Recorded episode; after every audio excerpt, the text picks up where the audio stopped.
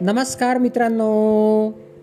मित्रांनो मी मंगेश कुमार अंबिलवादे तुम्हा सर्वांचं वाचन कट्ट्यामध्ये मनपूर्वक हार्दिक स्वागत करतो.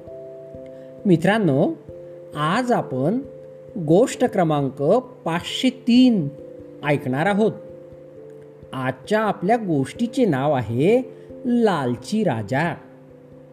चला तर मग गोष्टीला सुरुवात करूया. खूप खूप वर्षापूर्वी मिडास नावाचा एक राजा होता. त्याला एक मुलगी होती. त्याची प्रजा खूप दुःखी होती. कारण राजाला सोन्याचा फार हव्यास होता.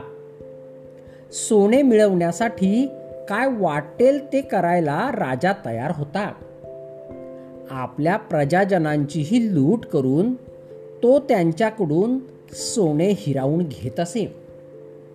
एक दिवस अचानक त्याला देवाचे दर्शन झाले.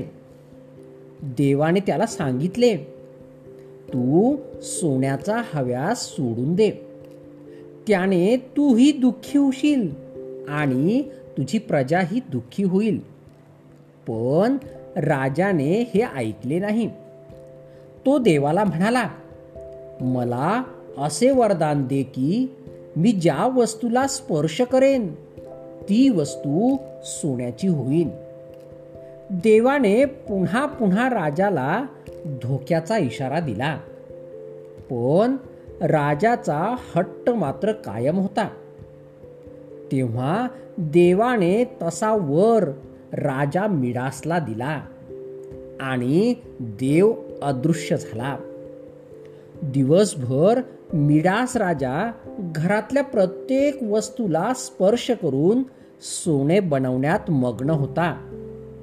त्याला तहान भुकेचीही आठवण राहिली नाही. शेवटी राणीने खूप आग्रह करून त्याला जेवायला बसवले. पण त्याला जेवताच येईना. तो ज्या पदार्थाला स्पर्श करी तो पदार्थ सोन्याचा होई. खाणार तरी काय? अशी परिस्थिती निर्माण झाली. त्याची राणी व राजकन्या त्याच्याजवळ आल्या. पण मिडासने स्पर्श केल्याबरोबर त्यांचेही रूपांतर सोन्याच्या पुतळ्यात झाले. आता मात्र मिडासला पूर्ण कल्पना आली की हा वर किती भयंकर आहे. भूकेने आणि प्रियजनांच्या विरहाने दुःखाने तो वेडापिसा होऊन गेला. त्याला पश्चाताप झाला. पण त्याचा आता काय उपयोग होता? शेवटी त्याने पुन्हा देवाची आराधना केली. देव पुन्हा आला. राजाने देवाची माफी मागितली. शेवटी देवाने सर्व पूर्ववत केले. आता राजा सोन्याचा विचारही करत नाही. गोष्टीचे तात्पर्य अति हव्यास हा विनाशालाच निमंत्रण देतो. त्यामुळे जे मिळेल त्यात सुखी राहावे. जास्तीची अपेक्षा विनाशच करते. मित्रांनो गोष्ट या ठिकाणी संपली.